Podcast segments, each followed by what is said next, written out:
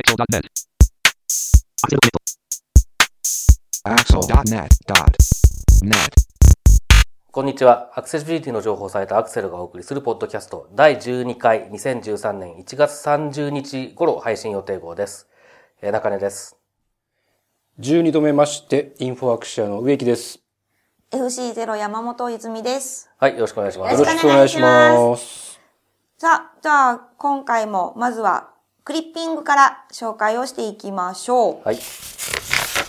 2013年1月16日に配信した愛知県豊川市がウェブサイトをリニューアルして JIS X 8341-3 2010の等級 WA に準拠という記事です。植木さんお願いします。はい、年明け早々の1月4日付で、リニューアルをしたということで、愛知県の豊川市ですね。去年12月には同じ愛知県の刈谷市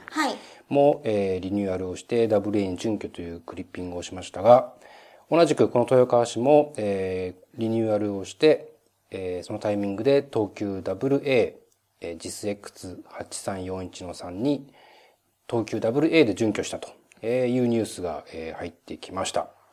で、まあ、何度もお伝えしてますけど、総務省のみんなの公共サイト運用モデルというのがありまして、まあ、リニューアルするときにはその時点で等級 WA に準拠することを、まあ、これ、義務とかじゃないんですが、目安として、総務省が示しているので、まあ、それに沿った形で今回準拠したものと思われます。でもこれ、やっぱりあれですね、目安っていうところが、肝ですね。なんとなくこう、やるところは多分今一生懸命やってるだろうし、目安だからいいやと思ってるところは多分今全然やらなくて、将来もあんまりやらないんだろうなっていう、そんな気分がしてきますよね。なんとなくね。まあ確かに、二極分化してるような感じはしますね。うん、実際この間、自治体のウェブマスターの方たちの前でお話しさせていただいたんですけど、やってらっしゃるところと、まだやってないところと完全にこう、二つに分かれた感じはありましたんで、この間、取り上げたアクセシビリティキャンプ東京というのがつい最近あって、そこに来てた、韓国の方の話をちょっと今、思い出したんですけど、韓国だともうその、目標というよりも義務にするという方向で、進められているという話が出ていて、まあ、そういう状況の、なんていうんですかね、レギュレーションがある国とそうじゃないところでどれぐらい差が出てくるのかとかっていうのはちょっとこれから興味深く、見ていく必要もあるのかなと。で、その状況によっては日本もちょっとその、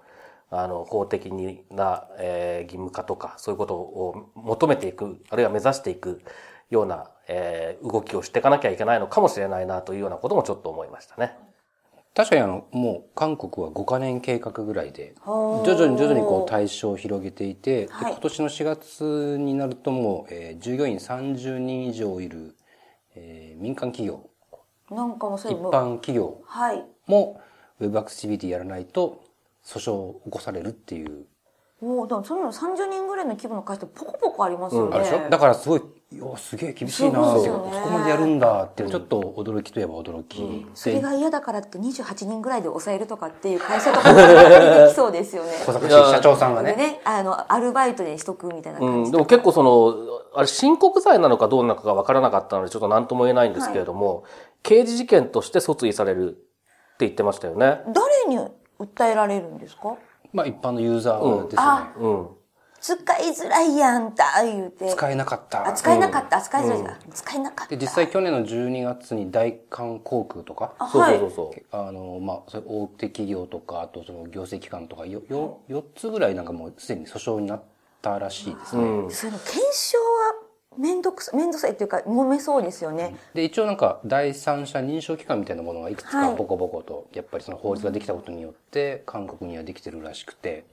そういうところにこうチェックしてもらって、本当にダメかどうかっていう判定してもらったりとかっていうケースもあるらしいですけどね。刑事で有罪になると、なんつってましたっけ？結構な額の罰金または3年以下の懲役みたいな。でも刑事全然そうですよね。日本でも全然違いますもんね。で、刑事で有罪になっちゃえば民事で訴えられれば絶対負けるだろうから、大変なことになるっていうのは目に見えていて、結構インパクト大きいですよね。民間にここまで法律で義務付ける、ちょっと韓国がもしかしたら世界で一番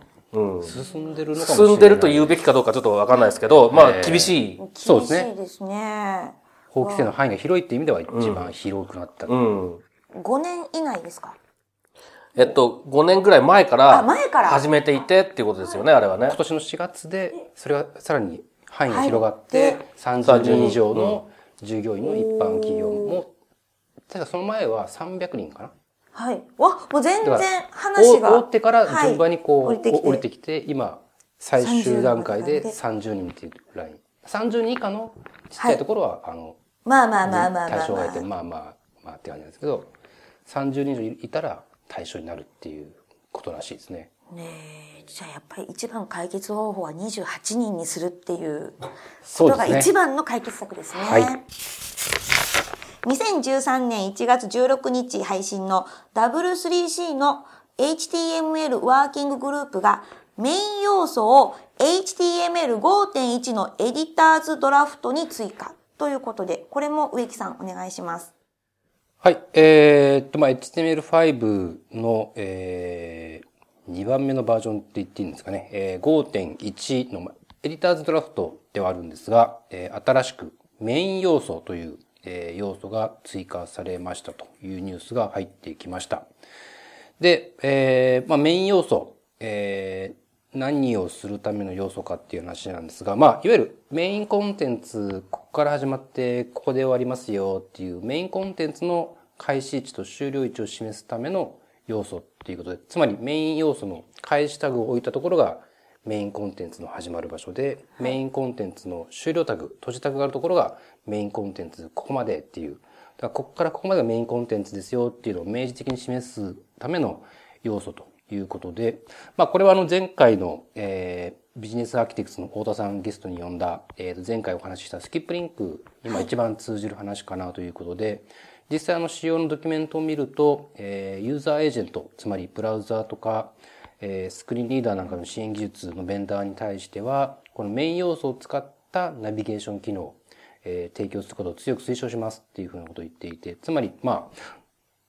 例えばそうですね、わかんないですけど、例えば Mキー、はい、メインなんで、メインの M キーを押すと、メインコンテンツの先頭に、スクリーンだったらジャンプする、はい、キーボード操作も M キーさえ押せば、まずフォーカスがメインコンテンツの頭のところに移動してくる、みたいな、機能を提供しなさいということが書かれているので、これに従って、ブラウザとか支援技術がこのメイン要素をサポートして、そういうナビゲーション機能を提供すれば、もう、まさしく、スキップリンクなんかもういらないっていう、状況になっていくのかな、ということで、もともとそういうスキップリンクみたいな機能っていうのはコンテンツじゃなくてブラウザーとか新技術ユーザーエージェントが提供すべきだっていうのは正論としてはありますし、それがやっぱり理想だと思うので、それに近づく可能性を感じさせてくれるという意味では、このメイン要素というのは個人的にはすごくいい、これが新しく追加されたっていうのはすごくいい話、ニュースだったかなと思います。うん。これ HTML5.1 がどうなっていくかわかんないですけれども、もしこのまま今のやつが入った状態で、標準化というか、が進められた場合、W3C の今のポリシーだと実装がないと、最終的な、勧告にならないはずなので、そうなってくると本当にユーザーエージェントがこれを実装してくる可能性っていうのが高いのかなという期待はありますよね。一応この間この後ですね、WebKit が早速これ、サポートをしたという話があって、ただまだナビゲーション機能っていうところまで行ってないんですけど、メイン要素を解釈するっていうフェーズはもうすでに、実装が終わったみたいです。つまり、メイン要素を、DOM を介して、API を介してアクセスしているようなスクリーンリーダーなんかがそれを使って、スクリーンリーダーの機能としてメイン要素にジャンプすることとかは、スクリーンリーダー側が作る気になればすぐにできるっていう状況になってるってことですよね。そうでしょうね。はい。うん、あとはJavaScript なんかの HTML 支部なんかにも、このメイン要素を早速サポートを追加したっていうニュースが入ってきたので、そういう意味ではちょっと期待できるかな。そうですね。だいぶ期待できますね。はい、今までやっぱりランドマークとかで似たようなことをやろう、実現しようっていう動きはあったわけですけれども、そこまで実効性がない、伴ってないっていうのはやっぱり実装がないっていうところが一番大きいでしょうからね。実装はないっていうのもちょっと、正しくないんですけれども。ちなみにランドマークっていうのはどういうもんなんですか？ランドマークっていうやつは、元はARIAっていう、ARIA と書いて、アクセシブルリッチインターネットアプリケーションのっていう、また別の仕様があるんですけど、そこでこう、画面の中の、例えばここはヘッダーとかバナーで、はい、ここがメインで、っていう、こう、従来の HTML だと、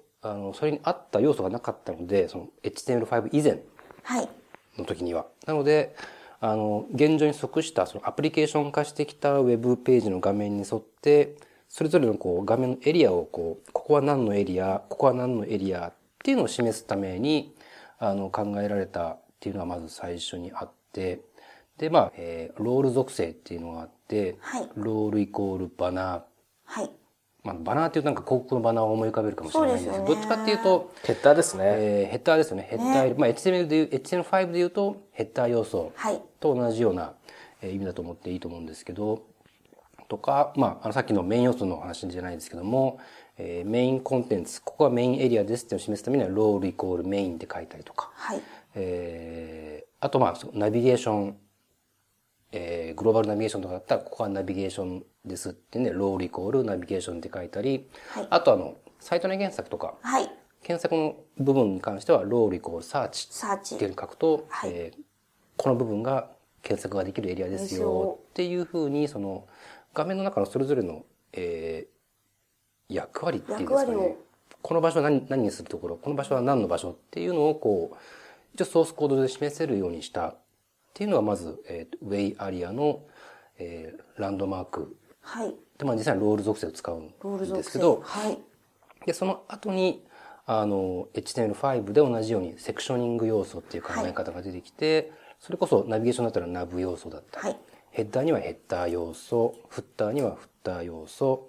で、さっき言ったメインコンテンツ、メインエリアにはメイン要素っていう風なのが出てきて、ほ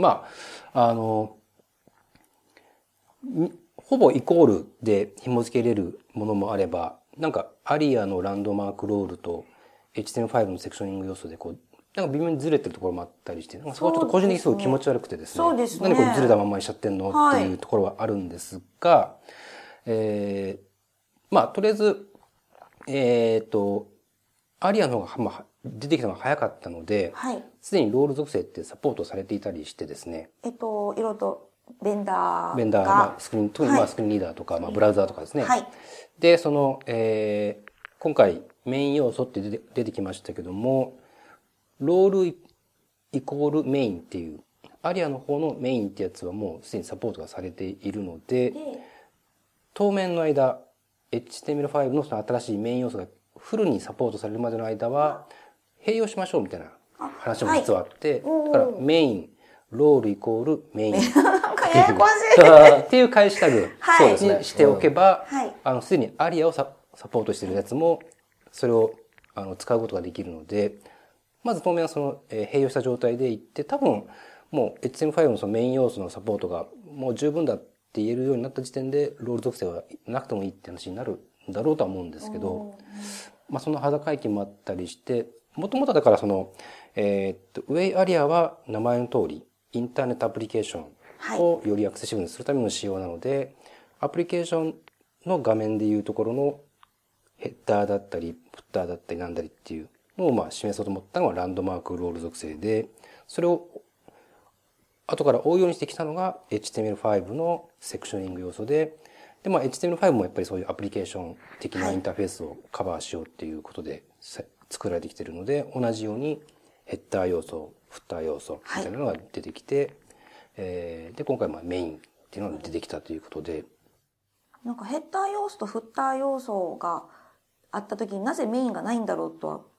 ちょっと気にはしてたんですけど。もともとっていうか、ワーキンググループの方では、単純に、その、ドキュメントからヘッダー要素を抜いて、フッター要素を抜いて、アサイドとかを抜いて、抜いてったら最後に残ったのがメインだろ、みたいな。っていう論理で行こうとしてたみたいなんですね。でも、それよりは、もうここからここまでがメインですっていうのを、明示したらいいじゃんっていう話、提案があって、で、今回それが採用されて、で、5.1 から、追加されることになったというそんな経緯ですね。なるほど。それじゃ話前後するんですけど、ロール属性ってすいません、私恥ずかしながらほとんど使うことがないんですけど、中根さんロール属性って使われているサイトって多いんですか？はい。はいっていうか、多いとはちょっと言い切れないんですけれども、少なからず存在しますね。比較的よく使われてるサイトで言えば、Facebook なんかはかなりしっかり、入ってますし、はい。まあ、イズイズがウェブマスターであるところのアクセルとかも、一応、最低限のものは入れてありますし。さっきソースコード見てびっくりしましたもん。入れてないはずのロール属性が入ってて、いつの間にっていう。はい。見た目に影響を与えない範囲でのテンプレートの、編集は僕がしょっちゅうやってますので。すごいですよね。結構早い段階で入れてます、これは実は。衝撃の事実。衝撃的な事実です。本当に。何事と思いましたもん、もう。東大元暮らしってやつですね。ほんまに、ちゃんと自分とこのソースコードをもう一回ちゃんと見ます。いや、まあ、別に見るまでもないと思うんですけどね。はい、でも、いろいろとそこでどういうふうにつけたらいいのかっていうのは、なんとなく、こう、感覚でも分かりやすいなとも思いましたし。この、ランドマークとか、はい、HTML5 の、まあ、メイン要素を含めたセクショニング要素って言われるやつって、ユーザーからすると、多分、接することがあるのは、それこそスクリーンリーダーのユーザーぐらいと思っていいんですかね、これ。おそらくそうでしょうね。てか少なくとも今の実装はそうなってますよね。はい、で、例えば今後そのメイン要素のサポートのされ方次第では、サファリなんかが、モバイルサファリなんかがそうですけども、リーダー機能ってありますよね。メインコンテンツだけ引っ張ってくる。はいはい、ああいうのに多分、確実に、活用されると思うので、そうすると、ユーザーは意識してないかもしれないけれども、メイン要素あるんだなってことは分かるようにはなるでしょうし、で、今の状況で言うと、ロール属性が使われているのに気づくのはおそらくスクリーンリーダーのユーザーだけだろうなと思いますね。だから多分その、スクリーンリーダーを使って、そのロール属性をちゃんとランドマークをちゃんと知ってるスクリーンリーダーを使ってる人の場合だと、アクセルにしてもそうですし、Facebook にしてもそうですけれども、見に来れば、ここは使ってるんだってのはわかるんですね。だけど、多分普通に閲覧してるだけだと絶対気づかないと思いますね。ソース見ないと多分気づかないですよね。そうですよね。あとはブラウザーがそのキーボードナビゲーションみたいなサポートもしてくれたら、うん、もしかしたらそのランドマーク使って、で、例えばわかんないですけど、S キーを押すとサーチのところに行くとかね、行ってくれるとかっていう使い方ができるようになるのかもしれないですよね。まあだから今でも多分、例えば Firefox にしても Chrome にしてもですけれども、アドオンを作って、そういうものを活用するように、キーボードナビゲーションができるようにとか、マウスジェスチャーでそういうことができるようにとか、そういうことはできるはずなんですよね。で、そこまでは多分、ビジュアルブラウジングをしている人にとって、視覚的にウェブを見ている人にとっては多分必要性を感じてないから、そういう機能を思ったアドオンとか出てきてない、あるいは僕が知らないだけかもしれないですけれども、っていうことなんだと思うんですが、やる気になれば今でも十分その、ロール属性を使って、ランドマークを使って、視覚的にウェブを見てる人にとっても、便利かもしれない機能を追加するっていうことは、可能なんだろうなというふうには思いますね。そういえばあれだ、iPhone でボイスオーバー起動して、はい、ローターってやつで、はい、くるくるくるくるってこう、はいその中にランドマークって説明するの難しいですけどね。ランドマークってあるんだよね。ああ、なるほど。あります。それ、後で、ちょっと写真撮って。いや、写真撮ってもなかなか難しいと思うんだよね、これね。これ、どう説明するんだろう。くるくる、くるくる。2本指でくるくるくるってやつです。まあ、ですね、ローターはとりあえず置いといて、iPhone の、サファリだと、次の見出しに飛ぶとか、前後の見出しに飛んでいく機能っていうのがあるんですが、それと同じように次のランドマークに飛ぶっていう機能もあってですね、それを選択するよう、それを使うようにすることもできると。ローターを分からなくてもそういうことです。ですね。で、だからスクリーンリーダーも、だから、例えば、最近の上手とかだと多分そうだと思いますし、あと NVDA もそうなんですけれども、次のランドマークに飛ぶためのキーストロークっていうのがあって、それを押すと、例えば簡単にメインとか、そういうふうにジャンプしていけるんですよね。だけどこれは、だから使えるとすごく便利なのは確かですね。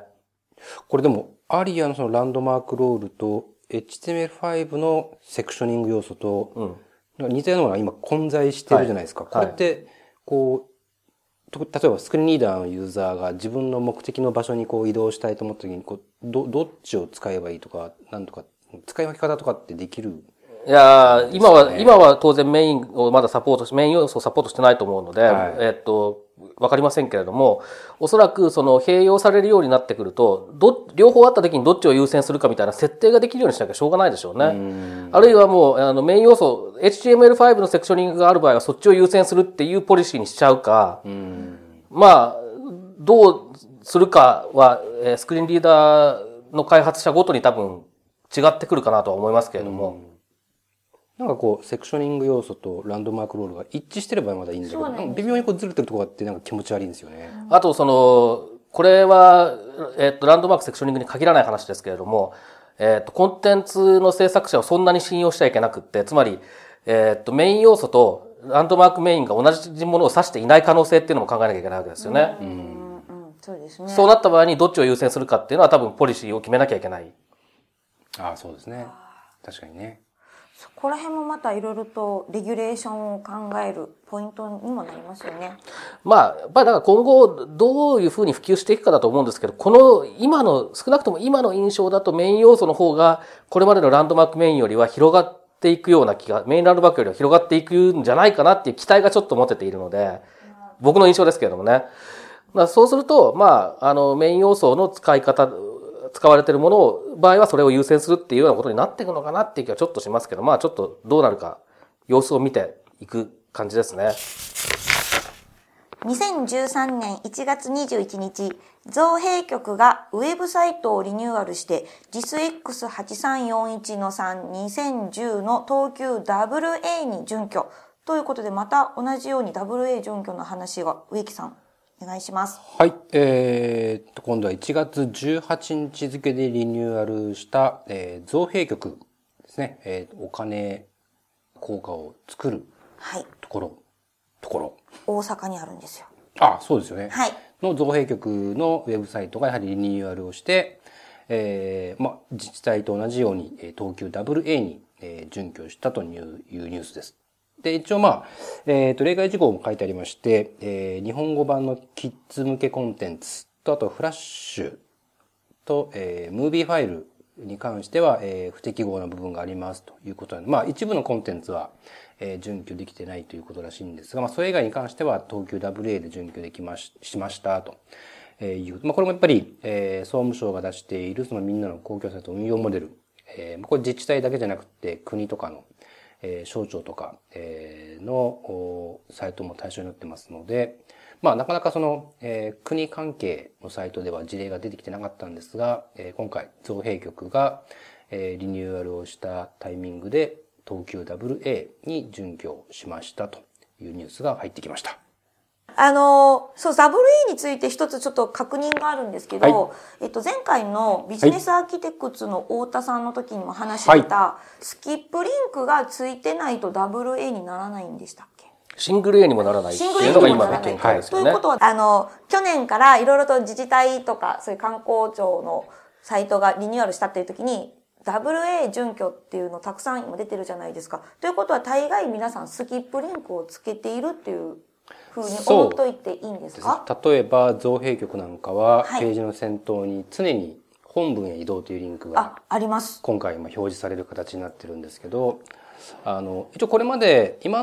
の段階ではそのウェブアクセシビリティ基盤委員会としてもブロックスキップっていう達成基準を満たすためにはまあ HTML だと2つ方法が考えられて。一つがそのスキップリンクを提供するっていう方法。もう一つは、見出しのマークアップをするっていう方法。で、まあ、どっちもサポート状況がこっちは、ブラウザーは OK なんだけどスクリーンリーダーはダメで、こっちはスクリーンリーダーは OK なんだけどブラウザーはダメでみたいな感じで、どっちか一個だと、ちょっとやっぱ不十分だったんで、まあ、当面両方併用することで、大多数のユーザーをカバーできるでしょう。っていうので、まあ、両方併用するといいですよっていう話になってたんですが、はい。まあでも、スキップリンクってもうそろそろなくてもいいんじゃないっていう議論があって、で、中にはそのスキップリンクが付けれなかったと、その常に表示されてるとか、はい。キーボードフォーカスを受け取った時に表示されるっていうスキップリンクを追加できなかったがために、シングル A でも一部準拠になってしまったと。それ以外全部できてるのに、はい、スキップリンクつけられなかったがために準拠じゃなくて一部準拠になっちゃったっていう事例とかが出てくるにつけ、そんなにやっぱスキップリンクってなきゃダメなもんかね、どうなのかねっていう議論が、まあ、あっての、まあ、前回太田さんがお呼びしたっていう流れなんですけどね。じゃあ皆さんこうやってらっしゃるってことですね。一応このタイミングで WA 準拠しましたって言ってきているサイトを見てる限りはまあ、常に表示されるか、キーボードフォーカス、キーボード操作してるときにピロって出てくるスキップリンク、一応実装はしてはいるみたいですね。はい。ちなみにスキップリンクに関するパブリックコメントは、これが配信される予定の日の次の次の日が締め切りですので、皆さんよろしくお願いいたします。今週いっぱい。はい。受付しております。ちょっと遅れても多分大丈夫じゃない？いや、わかんない。大丈夫です。あ、大丈夫なんだ。多分わかんないですけど、きっと。いけるはず。はい。はい。てなことで、本日のアクセルは以上です。はい。ではまた次回です。どうもありがとうございます。バイなららな。またねー。はい、さよなら。このポッドキャストへの皆さんからのご意見ご感想を Twitter、Facebook、サイト上のコメント欄、そしてメールで受け付けています。メールアドレスは feedback@axel.net feedback@axel.net です。なお、いただいたコメントなどをポッドキャストの中でご紹介する場合があります。それではまた次回。